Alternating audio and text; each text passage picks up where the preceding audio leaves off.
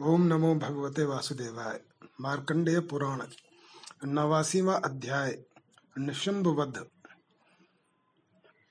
मैं अर्धनारीश्वर के श्री विग्रह की निरंतर शरण लेता हूँ। उसका वर्ण बंदूक, पुष्प और सुवर्ण के समान रक्त पीत मिश्रित है। वह अपनी भुजाओं में सुंदर अक्षमाला, पाश, अंकुश और वरद मुद्रा धारण करता है। अर्ध चंद्र उसका आभूषण है। तथा वह तीन नेत्रों से सुशोभित है। राजा ने कहा, भगवान, आपने रक्त बीज के वध से संबंध रखने वाला देवी चरित्र का यह अद्भुत महात्म्य मुझे बतलाया। अब रक्त बीज के मारे जाने पर अत्यंत क्रोध में भरे हुए शुंभ और निशुंभ ने जो कर्म किया, उसको मैं सुनना चाहता हूँ। ऋषि कहते हैं, राजन युद्ध में रक्त बीज तथा अन्य दैत्यों के मारे जाने पर शुंभ और निशुंभ के क्रोध की सीमा न रही। अपनी विशाल सेना इस प्रकार मारी जाती देख निशुंभ अमर्ष में भरकर देवी की ओर दौड़ा। उसके साथ असुरों की प्रधान सेना थी। उसके आगे पीछे तथा पार्श्व भाग में बड़े बड़े असुर थे, जो क्रोध से ओठ चबाते हुए देवी को मार डालने के लिए आए थे। महापराक्रमी शुंभ भी अपनी सेना के साथ मात्र गणों से युद्ध करके क्रोधवश चंडिका को मारने के लिए आ पहुँचा। तब देवी के साथ शुंभ और निशुंभ का घोर संग्राम छिड़ गया। वे दोनों दैत्य मेघों की भांति बाणों की भयंकर वृष्टि कर रहे थे। उन दोनों के चलाए हुए बाणों को चंडिका ने अपने बाणों के समूह से तुरंत काट डाला और शस्त्र समूहों की वर्षा करके उन दैन, दोनों दैत्य पतियों के अंगों में भी चोट पहुंचाई। निशुंभ ने तीखी तलवार और चमकती हुई ढाल लेकर देवी के श्रेष्ठ वाहन सिंह के मस्तक पर प्रहार किया। अपने वाहन को चोट पहुँचने पर देवी ने क्षुरप्र नामक बाण से निशुंभ की श्रेष्ठ तलवार तुरंत ही काट डाली और उसकी ढाल को भी जिसमें आठ चाँद जड़े थे खंड खंड कर दिया। ढाल और तलवार के कट जाने पर उस असुर ने शक्ति चलाई, किंतु सामने आने पर देवी ने चक्र से उसके भी दो टुकड़े कर दिए। अब तो निशंब क्रोध से जल उठा और उस दानव ने देवी को मारने के लिए शूल उठाया। किंतु देवी ने समीप आने पर उसे भी मुक्के से मारकर चूर्ण कर दिया। तब उसने गदा घुमाकर चंडी के ऊपर चलाई। परंतु वह भी देवी के त्रिशूल से कटकर भस्म हो गई। तदनंतर दैत्यराज निशुम्भ को फरसा हाथ में लेकर आते देख देवी ने बाण समूहों से घायल कर धरती पर सुला दिया। उस भयंकर पराक्रमी भाई निशुंभ के धराशायी हो जाने पर शुंभ को बड़ा क्रोध हुआ। और अंबिका का वध करने के लिए वह आगे बढ़ा। रथ पर बैठे बैठे ही उत्तम आयुधों से सुशोभित अपनी बड़ी बड़ी आठ अनुपम भुजाओं से समूचे आकाश को ढककर वह अद्भुत शोभा पाने लगा। उसे आते देख देवी ने शंख बजाया और धनुष की प्रत्यंचा का भी अत्यंत दुस्सह शब्द किया। साथ ही अपने घंटे के शब्द से जो समस्त दैत्य सैनिकों का तेज नष्ट करने वाला था संपूर्ण दिशाओं को व्याप्त कर दिया। तदनंतर सिंह ने भी अपनी दहाड़ से, जिसे सुनकर बड़े बड़े गजराजों का महान मद दूर हो जाता था, आकाश, पृथ्वी और दसों दिशाओं को गुंजा दिया। फिर काली ने आकाश में उछलकर अपने दोनों हाथों से पृथ्वी पर आघात किया। उससे ऐसा भयंकर शब्द हुआ, जिससे पहले के सभी शब्द शांत हो गए। तत्पश्चात शिव दूती ने दैत्यों के लिए अमंगलजनक अट्टहास किया। इन शब्दों को सुनकर समस्त असुर थर्रा उठे। किंतु शुंभ को बड़ा क्रोध हुआ। उस समय देवी ने जब शुंभ को लक्ष्य करके कहा, ओ दुरात्मन, खड़ा रहे खड़ा रहे। तभी आकाश में खड़े हुए देवता बोल उठे, जय हो जय हो। शुंभ ने वहाँ आकर ज्वालाओं से युक्त अत्यंत भयानक शक्ति चलाई। अग्निमय पर्वत के समान आती हुई उस शक्ति को देवी ने बड़े भारी लूके से दूर हटा दिया। उस समय शुंभ के सिंहनाद से तीनों लोग गूंज उठे। राजन, उसकी प्रतिध्वनि से वज्रपात के समान भयानक शब्द हुआ, जिसने अन्य सब शब्दों को जीत लिया। शुंभ के चलाए हुए बाणों के देवी ने और देवी के चलाए हुए बाणों के शुंभ ने अपने भयंकर बाणों द्वारा सैकड़ों और हज़ारों टुकड़े कर दिए। तब क्रोध में भरी हुई चंडिका ने शुंभ को शूल से मारा और उसके आघात से मूर्छित हो वह पृथ्वी पर गिर पड़ा। इतने में ही निशुंभ को चेतना हुई और उसने धनुष हाथ में लेकर बाणों द्वारा देवी, काली तथा सिंह को घायल कर डाला। फिर उस दैत्यराज ने दस हज़ार बाहें बनाकर चक्रों के प्रहार से चंडिका को आच्छादित कर दिया, तब दुर्गम पीड़ा का नाश करने वाली भगवती दुर्गा ने कुपित होकर अपने बाणों से उन चक्रों तथा बाणों को काट गिराया। यह देख निशुंभ दैत्य सेना के साथ चंडिका का वध करने के लिए हाथ में गदाले बड़े वेग से दौड़ा। उसके आते ही चंडी ने तीखी धार वाली तलवार से उसकी गदा को शीघ्र ही काट डाला। तब उसने शूल हाथ में लिया। देवताओं को पीड़ा देने वाले निशुंभ को शूल हाथ में लिए आते देख चंडिका ने वेग से चलाए हुए अपने शूल से उसकी छाती छेद डाली। शूल से विदीर्ण हो जाने पर उसकी छाती से एक दूसरा महाबली एवं महापराक्रमी पुरुष खड़ी रह खड़ी रह कहता हुआ निकला। उस निकलते हुए पुरुष की बात सुनकर देवी उठ ठठाकर हंस पड़ी और खड्ग से उन्होंने उसका मस्तक काट डाला। फिर तो वह पृथ्वी पर गिर पड़ा। तदनंतर सिंह अपनी दाढ़ों से असुरों की गर्दन कुचल कर खाने लगा। यह बड़ा भयानक दृश्य था। उधर काली तथा शिवदूती ने भी अन्य अन्य देवताओं का भक्षण आरंभ किया। कौमारी की शक्ति से विदीर्ण होकर कितने ही महादैत्य नष्ट हो गए।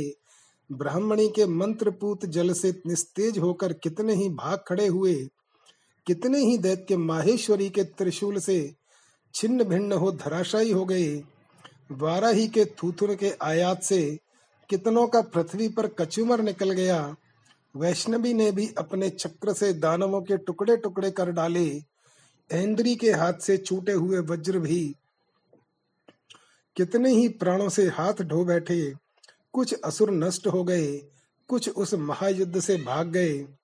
तथा कितने ही काली शिवदूती तथा सिंह के ग्रास बन गए। शुंभ वध मैं मस्तक पर अर्धचंद्र धारण करने वाली शिव शक्ति स्वरूपा भगवती कामेश्वरी का हृदय में चिंतन करता हूँ। वे तपाई हुए सुवर्ण के समान सुंदर हैं। सूर्य, चंद्रमा और अग्नि, ये ही तीन उनके नेत्र हैं। तथा वे अपने मनोहर हाथों में धनुष बाण, अंकुश, पाश और शूल धारण किए हुए हैं।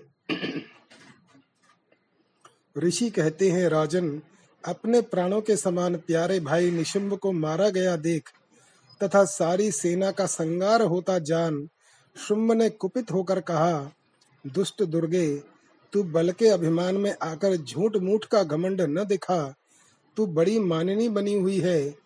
किंतु दूसरी स्त्रियों के बल का सहारा लेकर लड़ती है। देवी बोली, ओ दुष्ट, मैं अकेली ही हूँ। इस संसार में मेरे सिवा दूसरा कौन है? देख, ये मेरी ही विभूतियाँ हैं। अतः मुझमें ही प्रवेश कर रही हैं। तदनंतर ब्रह्माणी आदि समस्त देवियाँ अंबिका देवी के शरीर में लीन हो गईं। उस समय केवल अंबिका देवी ही रह गईं। देवी बोली मैं अपनी ऐश्वर्य शक्ति से अनेक रूपों में वहाँ उपस्थित हुई थी। उन सब रूपों को मैंने समेट लिया। अब अकेली ही युद्ध में खड़ी हूँ। तुम भी स्थिर होकर जाओ। ऋषि कहते हैं, तदनंतर देवी और शुंभ दोनों में सब देवताओं और दानवों के देखते देखते भयंकर युद्ध छिड़ गया। बाणों की वर्षा तथा तीखे शस्त्रों एवं दारुण अस्त्रों के प्रहार के लिए प्रहार के कारण उन दोनों का युद्ध सब लोगों के लिए बड़ा भयानक प्रतीत हुआ।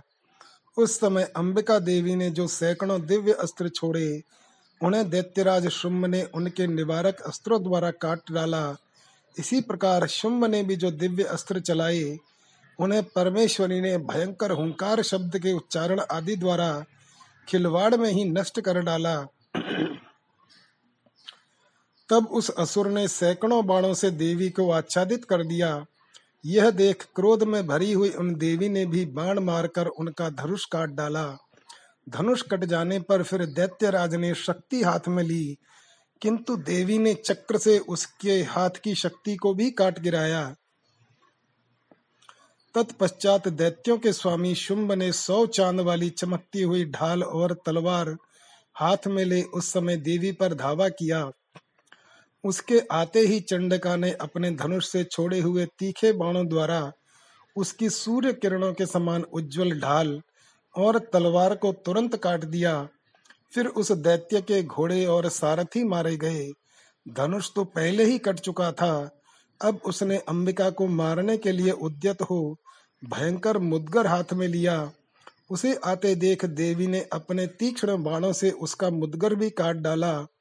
तिस पर भी वह असुर मुक्का तान कर बड़े वेग से देवी की ओर झपटा। उस दैत्यराज ने देवी की छाती में मुक्का मारा। तब उन देवी ने भी उसकी छाती में एक चांटा जड़ दिया। देवी का थप्पड़ खाकर दैत्यराज शुंभ पृथ्वी पर गिर पड़ा। किंतु पुनः सहसा पूर्ववत उठकर खड़ा हो गया। फिर वह उछला और देवी को ऊपर ले जाकर आकाश में खड़ा हो गया। तब चंडिका आकाश में भी बिना किसी आधार के ही शुंभ के साथ युद्ध करने लगी। उस समय दैत्य और चंडिका आकाश में एक दूसरे से लड़ने लगे। उनका वह युद्ध पहले सिद्ध और मुनियों को विस्मय में डालने वाला हुआ। फिर अंबिका ने शुंभ के साथ बहुत देर तक युद्ध करने के पश्चात उसे उठाकर घुमाया और पृथ्वी पर पटक दिया। पटके जाने पर, पृथ्वी पर आने के बाद वह दुष्टात्मा दैत्य पुनः चंडिका का वध करने के लिए उनकी ओर बड़े वेग से दौड़ा। तब समस्त दैत्यों के राजा शुंभ को अपनी ओर आते देख, देवी ने त्रिशूल से उसकी छाती छेद कर उसे पृथ्वी पर गिरा दिया। देवी के शूल की धार से घायल होने पर उसके प्राण पखेरु उड़ गए और वह समुद्रों, द्वीपों तथा पर्वतों सहित समूची पृथ्वी को कंपाता हुआ भूमि पर गिर पड़ा। तदनंतर उस दुरात्मा के मारे जाने पर संपूर्ण जगत प्रसन्न एवं पूर्ण स्वस्थ हो गया। आकाश स्वच्छ दिखाई देने लगा। पहले जो उत्पात सूचक मेघ और उल्कापात होते थे, वे सब शांत हो गए तथा उस दैत्य के मारे जाने पर नदियाँ भी ठीक मार्ग से बहने लगीं। उस समय शुंभ की मृत्यु के बाद संपूर्ण देवताओं का हृदय हर्ष से भर गया और गंधर्व गण मधुर गीत गाने लगे, दूसरे गंधर्व बाजे बजाने लगे और अप्सराएँ नाचने लगीं, पवित्र वायु बहने लगी, सूर्य की प्रभा उत्तम हो गई, अग्निशाला की बुझी हुई आग अपने आप प्रज्वलित हो उठी, तथा संपूर्ण दिशाओं के भयंकर शब्द शांत हो गए। देवताओं द्वारा देवी की स्तुति तथा देवी द्वारा देवताओं को वरदान।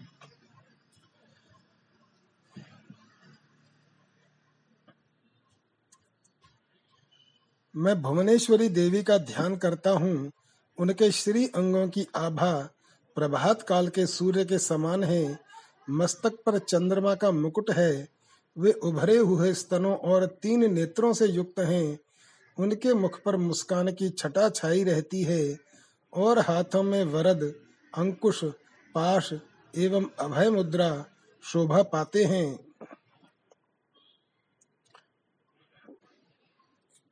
ऋषि कहते हैं, देवी के द्वारा वहाँ महादैत्यपति शुंभ के मारे जाने पर इंद्र आदि देवता अग्नि को आगे करके उन कात्यायनी देवी की स्तुति करने लगे उस समय अभीष्ट की प्राप्ति होने से उनके मुख कमल दमक उठे थे और उनके प्रकाश से दिशाएँ भी जगमगा उठी थीं। देवता बोले, शरणागत की पीड़ा दूर करने वाली देवी हम पर प्रसन्न हो। संपूर्ण जगत की माता प्रसन्न हो। विश्वेश्वरी विश्व की रक्षा करो देवी। तुम ही चराचर जगत की अधीश्वरी हो। तुम इस जगत का एकमात्र आधार हो। क्योंकि पृथ्वी रूप में तुम्हारी ही स्थिति है देवी, तुम्हारा पराक्रम अलंघनीय है। तुम ही जल रूप में स्थित होकर संपूर्ण जगत को तृप्त करती हो। तुम अनंत बल संपन्न वैष्णवी शक्ति हो। इस विश्व की कारणभूता परा माया हो। देवी, तुमने इस समस्त जगत को मोहित कर रखा है। तुम ही प्रसन्न होने पर इस पृथ्वी पर मोक्ष की प्राप्ति कराती हो। देवी, संपूर्ण विद्याएँ तुम्हारे ही भिन्न भिन्न स्वरूप हैं। जगत में जितनी स्त्रियाँ हैं, वे सब तुम्हारी ही मूर्तियाँ हैं। जगदम्बा, एकमात्र तुमने ही इस विश्व को व्याप्त कर रखा है। तुम्हारी स्तुति क्या हो सकती है? तुम तो स्तवन करने योग्य पदार्थों से परे एवं परावाणी हो। देवी, जब तुम सर्व स्वरूप एवं स्वर्ग तथा मोक्ष प्रदान करने वाली हो, तब इसी रूप में तुम्हारी स्तुति हो गई। तुम्हारी स्तुति के लिए इससे अच्छी उक्तियाँ और क्या हो सकती हैं? बुद्धि रूप से सब लोगों के हृदय में विराजमान रहने वाली तथा स्वर्ग एवं मोक्ष प्रदान करने वाली नारायणी देवी तुम्हें नमस्कार है। कला, काष्ठा आदि के रूप से क्रमशः परिणाम, यानी अवस्था परिवर्तन की ओर ले जाने वाली तथा विश्व का उपसंहार करने में समर्थ नारायणी तुम्हें नमस्कार है। नारायणी तुम सब प्रकार का मंगल प्रदान करने वाली मंगलमयी हो, कल्याणदायिनी शिवा हो। सब पुरुषों को, पुरुषार्थों को सिद्ध करने वाली शरणागत वत्सला, तीन नेत्रों वाली एवं गौरी हो। तुम्हें नमस्कार है। तुम सृष्टि, पालन और संहार की शक्ति भूता सनातनी देवी, गुणों का आधार तथा सर्व गुणमयी हो। नारायणी, तुम्हें नमस्कार है। शरण में आए हुए दीनों एवं पीड़ितों की रक्षा में संलग्न रहने वाली तथा सबकी पीड़ा दूर करने वाली नारायणी देवी तुम्हें नमस्कार है। नारायणी, तुम ब्राह्मणी का रूप धारण करके हंसों से जुते हुए विमान पर बैठती तथा कुश मिश्रित जल छिड़कती रहती हो, तुम्हें नमस्कार है। माहेश्वरी रूप से त्रिशूल, चंद्रमा एवं सर्प को धारण करने वाली तथा महान वृषभ की पीठ पर बैठने वाली नारायणी देवी तुम्हें नमस्कार है। मोरों और मुर्गों से घिरी रहने वाली तथा महाशक्ति धारण करने वाली कौमारी रूप धारिणी निष्पापे नारायणी तुम्हें नमस्कार है। शंख, चक्र, गदा और शारंग धनुष रूप उत्तम आयुधों को धारण करने वाली वैष्णवी शक्ति रूपा नारायणी, तुम प्रसन्न हो, तुम्हें नमस्कार है। हाथ में भयानक महाचक्र लिए और दाढ़ों पर धरती को उठाए, वाराही रूप धारिणी कल्याणमयी नारायणी तुम्हें नमस्कार है। भयंकर नृसिंह रूप से दैत्यों के वध के लिए उद्योग करने वाली तथा त्रिभुवन की रक्षा में संलग्न रहने वाली नारायणी तुम्हें नमस्कार है। मस्तक पर किरीट और हाथ में महावज्र धारण करने वाली सहस्र नेत्रों के कारण उद्दीप्त दिखाई देने वाली और वृत्रासुर के प्राणों का अपहरण करने वाली इंद्र शक्ति रूपा नारायणी देवी तुम्हें नमस्कार है। शिव दूती रूप से दैत्यों की महती सेना का संहार करने वाली, भयंकर रूप धारण तथा विकट गर्जना करने वाली नारायणी तुम्हें नमस्कार है। दाढ़ों के कारण विकराल मुख वाली मुंड माला से विभूषित मुंड मर्दिनी चामुंडा रूपा नारायणी तुम्हें नमस्कार है। लक्ष्मी, लज्जा, महाविद्या, श्रद्धा, पुष्टि, स्वधा, ध्रुवा, महारात्रि तथा महा अविद्या रूपा नारायणी तुम्हें नमस्कार है। मेधा, सरस्वती, वरा, भूति, बाभ्रवी, तामसी, नियता तथा ईशा रूपिणी नारायणी तुम्हें नमस्कार है। सर्व रूप स्वरूपा सर्वेश्वरी तथा सब प्रकार की शक्तियों से संपन्न दिव्य रूपा दुर्गे देवी, सब भयों से हमारी रक्षा करो। तुम्हें नमस्कार है। कात्यायनी, यह तीन लोचनों से विभूषित तुम्हारा सौम्य मुख सब प्रकार के भयों से हमारी रक्षा करे। तुम्हें नमस्कार है। भद्रकाली, ज्वालाओं के कारण विकराल प्रतीत होने वाला, अत्यंत भयंकर और समस्त असुरों का संहार करने वाला तुम्हारा त्रिशूल भय से हमें बचाए। तुम्हें नमस्कार है, देवी, जो अपनी ध्वनि से संपूर्ण जगत को व्याप्त करके दैत्यों के तेज नष्ट किए देता है, वह तुम्हारा घंटा हम लोगों की पापों से उसी प्रकार रक्षा करे, जैसे माता अपने पुत्रों की बुरे कर्मों से रक्षा करती है। चंड के तुम्हारे हाथों में सुशोभित खड्ग, जो असुरों के रक्त और चर्बी से चर्चित हैं हमारा मंगल करें। हम तुम्हें नमस्कार करते हैं।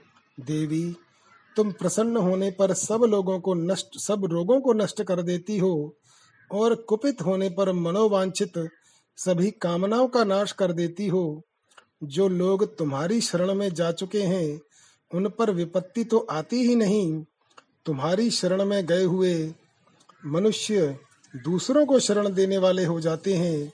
देवी, अंबिके तुमने अपने स्वरूप को अनेक भागों में विभक्त करके नाना प्रकार के रूपों से जो इस समय इन धर्मद्रोही महादैत्यों का संहार किया है, वह सब दूसरी कौन कर सकती थी?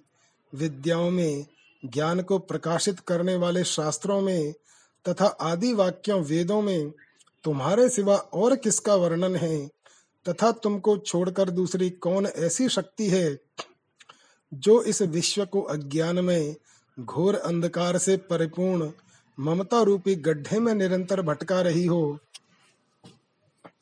जहाँ राक्षस, जहाँ भयंकर विष वाले सर्प, जहाँ शत्रु, जहाँ लुटेरों की सेना और जहाँ दावनल हो, वहाँ तथा समुद्र के बीच में भी साथ रहकर तुम विश्व की रक्षा करती हो। विश्वेश्वरी, तुम विश्व का पालन करती हो विश्व रूपा हो, इसलिए संपूर्ण विश्व को धारण करती हो, तुम भगवान विश्वनाथ की भी वंदनीय हो। जो लोग भक्ति पूर्वक तुम्हारे सामने मस्तक झुकाते हैं, वे संपूर्ण विश्व को आश्रय देने वाले होते हैं। देवी, प्रसन्न हो, जैसे इस समय असुरों का वध करके तुमने शीघ्र ही हमारी रक्षा की है, उसी प्रकार सदा हमें शत्रुओं के भय से बचाओ। संपूर्ण जगत का पाप नष्ट कर दो और उत्पात एवं पापों के फल स्वरूप प्राप्त होने वाले महामारी आदि बड़े बड़े उपद्रवों को शीघ्र दूर करो। विश्व की पीड़ा दूर करने वाली देवी हम तुम्हारे चरणों पर पड़े हुए हैं हम पर प्रसन्न हो, हो।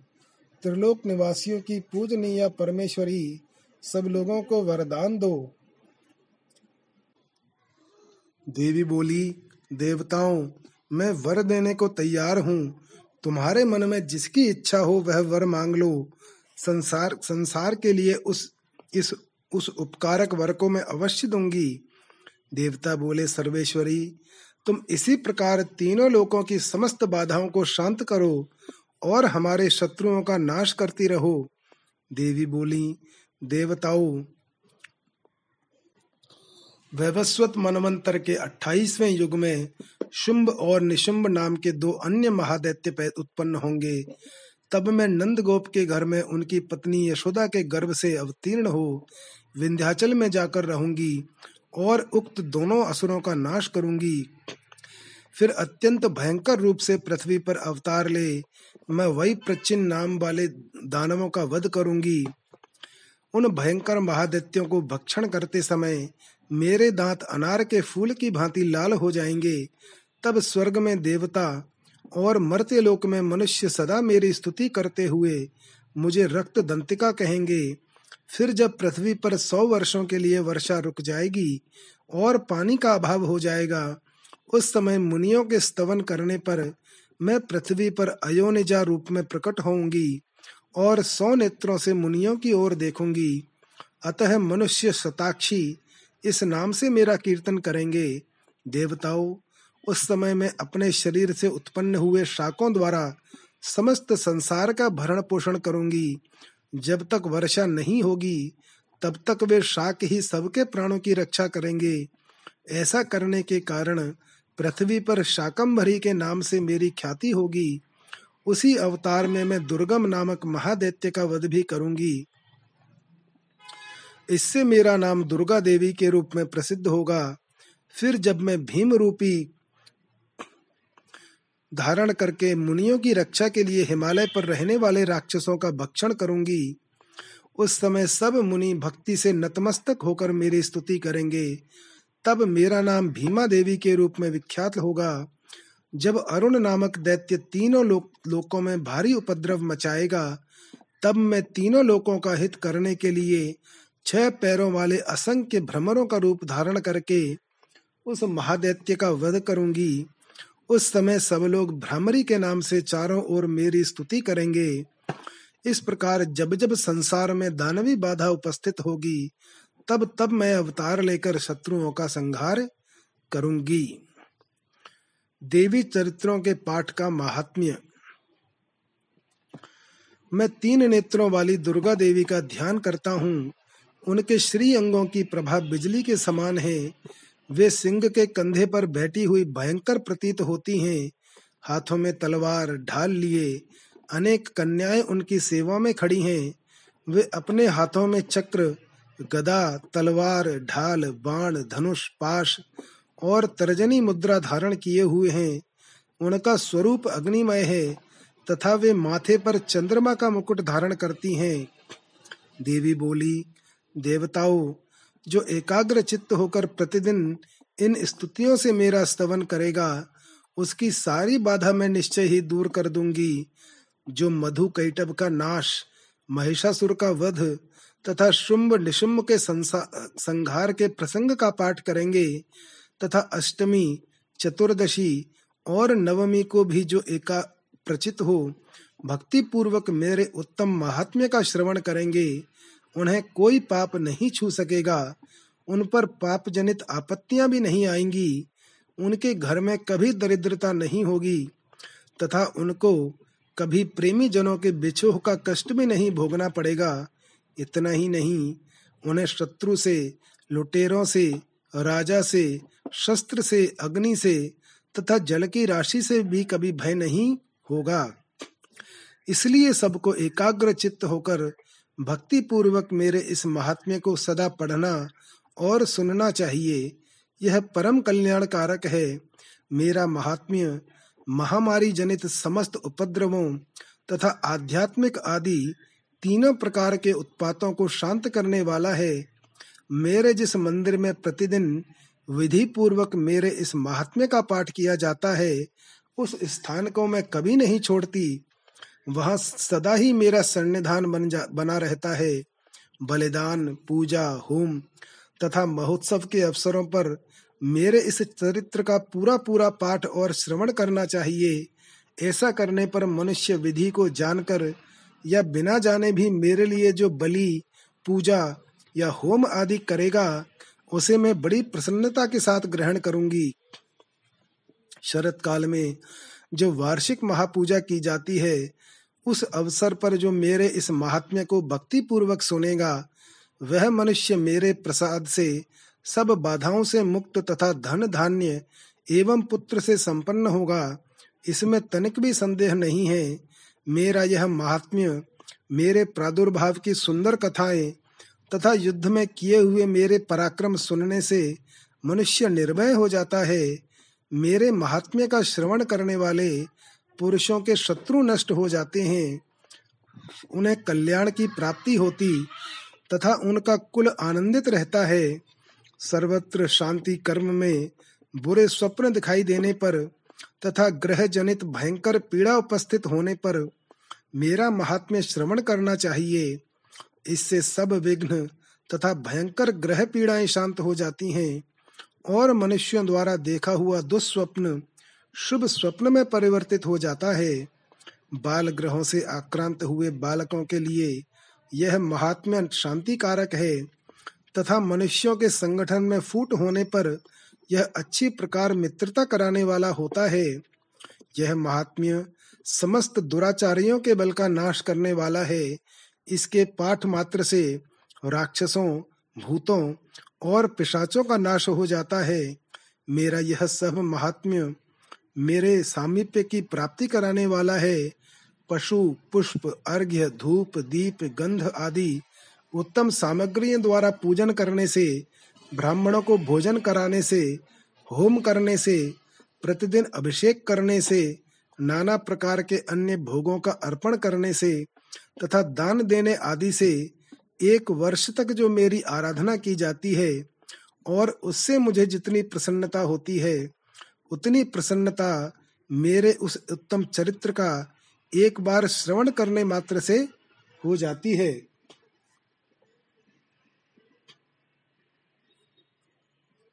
यह महात्म्य श्रवण करने पर पापों को हर लेता और आरोग्य प्रदान करता है, मेरे प्रादुर्भाव का कीर्तन समस्त भूखनों से रक्षा करता है, तथा मेरा युद्ध विषयक चरित्र दुष्ट दैत्यों का संहार करने वाला है। इसके श्रवण करने पर मनुष्यों को शत्रु का भय नहीं रहता। देवताओं, तुमने और ब्रह्मर्षियों ने जो मेरी स्तुतियाँ की हैं तथा ब्रह्मा जी ने जो स्तुतियाँ की हैं, वे सभी कल्याणमयी बुद्धि प्रदान करती हैं। वन में, सूने मार्ग में अथवा दावानल से घिर जाने पर, निर्जन स्थान में लुटेड़ों के दाव में पड़ जाने पर या शत्रुओं से पकड़े जाने पर अथवा जंगल में सिंह, व्याघ्र या जंगली हाथियों के पीछा करने पर कुपित राजा के आदेश से वध या बंधन के स्थान में ले जाए जाने पर अथवा महासागर में नाव पर बैठने के बाद भारी तूफ़ान से नाव के डगमग होने पर और अत्यंत भयंकर युद्ध में शस्त्रों का प्रहार होने पर अथवा वेदना से पीड़ित होने पर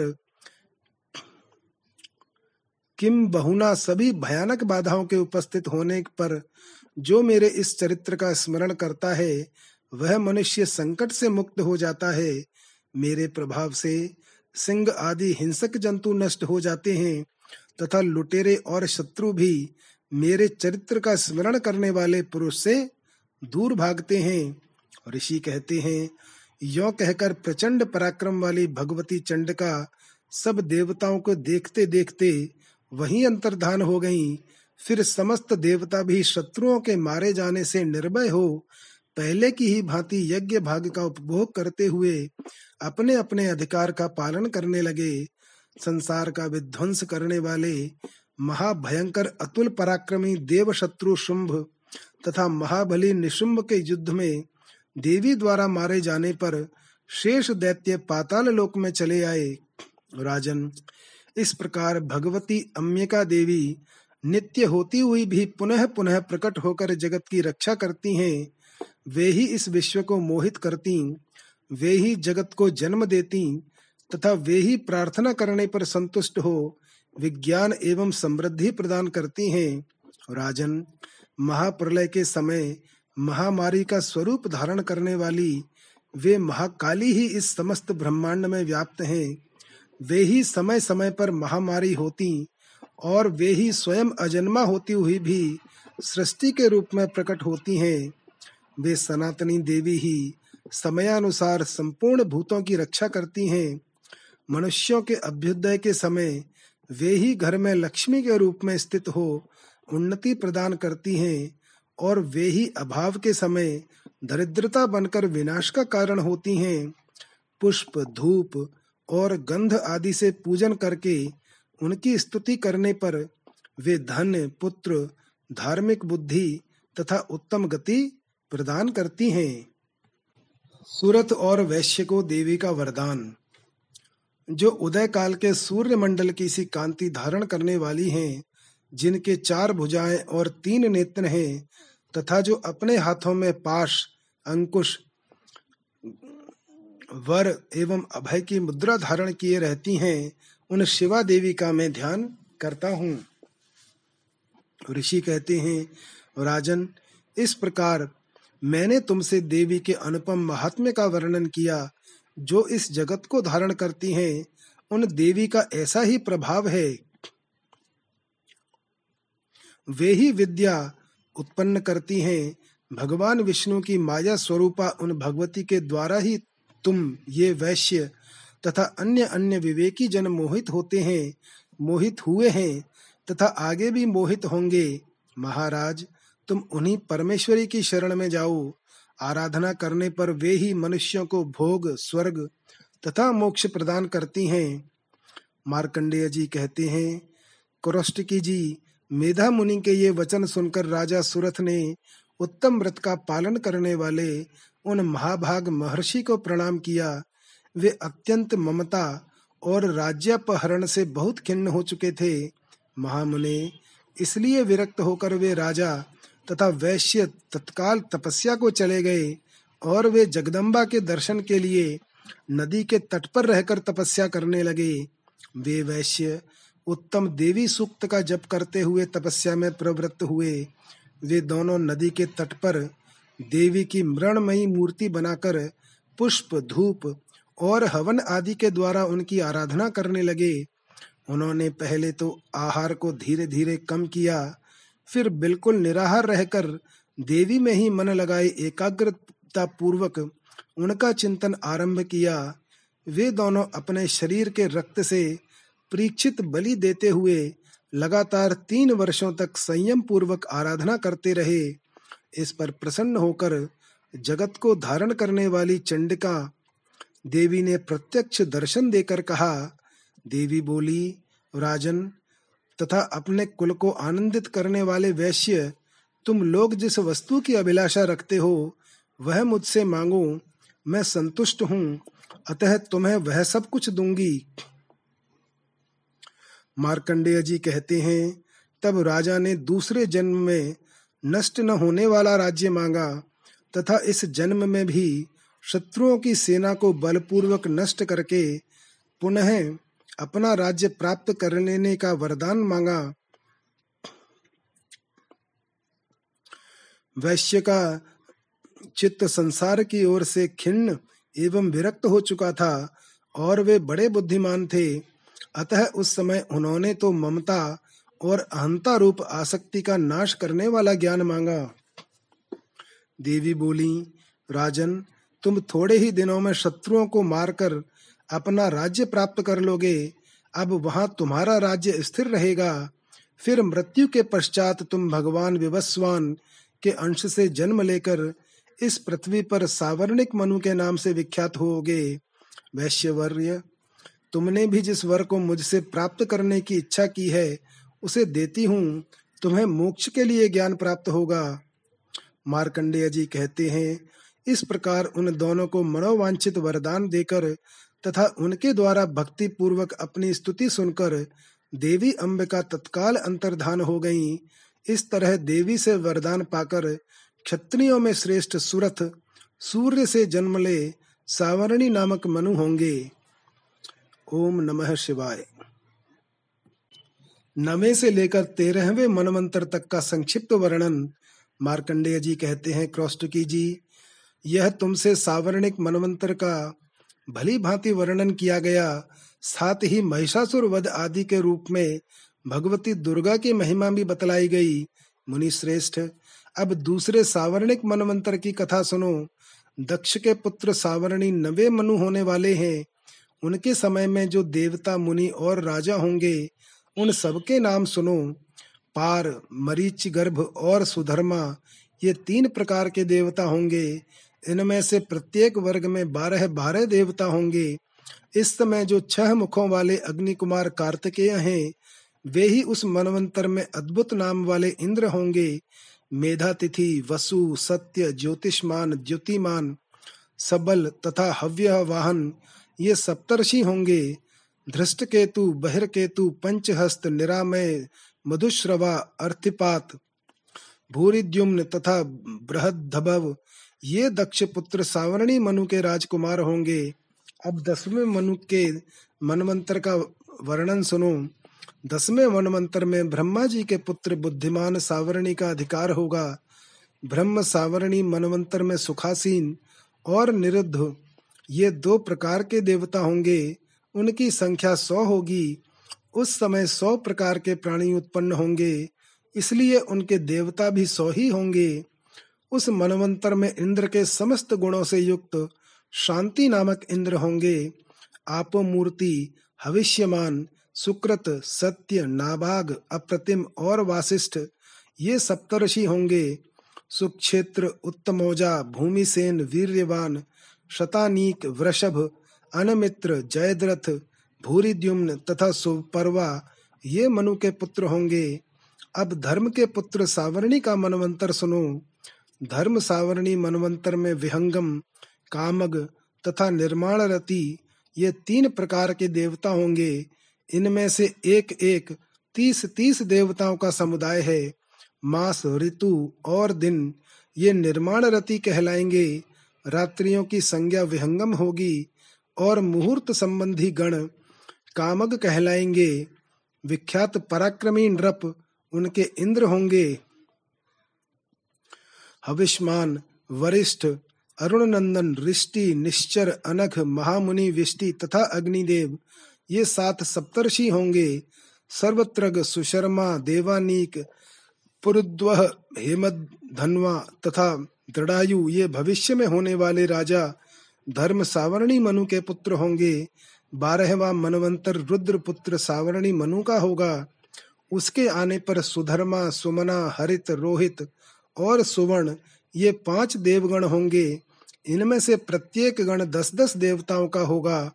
महाबली, ऋतधामा, उनका इंद्र होगा। ज्युति, तपस्वी, सुतपा, तपोमूर्ति, तपोनिधि तपोरति तथा तपोधृति, ये सात सप्तर्षि होंगे। देववान, उपदेव, देवश्रेष्ठ, विदुरथ, मित्रवान, तथा मित्रविंद, ये भावी मनु के वंशज राजा होंगे। अब रौच्य नामक तेरहवें मनु के समय में होने वाले देवताओं, सप्तर्षियों तथा राजाओं का वर्णन सुनो। सुधर्मा, सुकर्मा और सुशर्मा, ये तीन उस समय के देवता होंगे। महाबली एवं महापराक्रमी दिवसपति उनके इंद्र होंगे।